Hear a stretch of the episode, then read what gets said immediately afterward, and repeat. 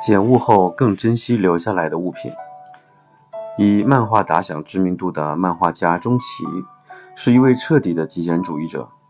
我想引用他的著作《什么都没有的男人》其中一段话：我觉得自己的照片、记录与日记等物品，与我的过去毫无关系。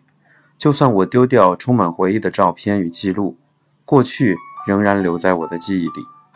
丢掉有形的物品，并不代表丢掉过去，事情没有那么严重。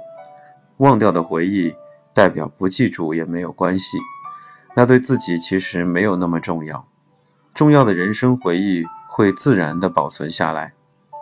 看到这段文字之后，我更勇于丢东西。经过记忆筛选之后，重要的事情自然会留下来。对自己来说，最珍贵的宝物，全部都会保留下来。